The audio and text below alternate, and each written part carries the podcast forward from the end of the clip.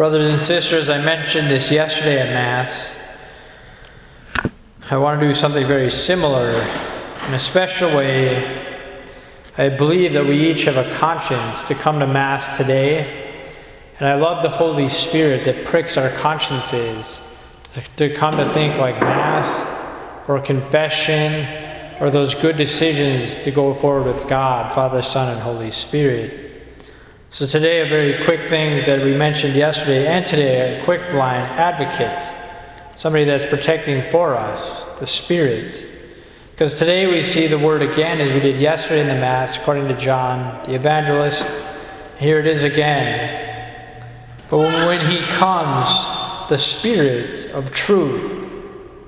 And that word Spirit there is really powerful when you look at the reading from a couple thousand years ago of Saint John, where the word Spirit, the capital S, is the beginning of capital S, Spirit.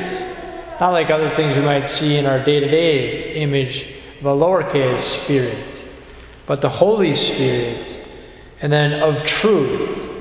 So praise God that here we are with the truth of the Holy Spirit, the Spirit. I'll say the prayer that I said yesterday as I roll today to finish this quick homily.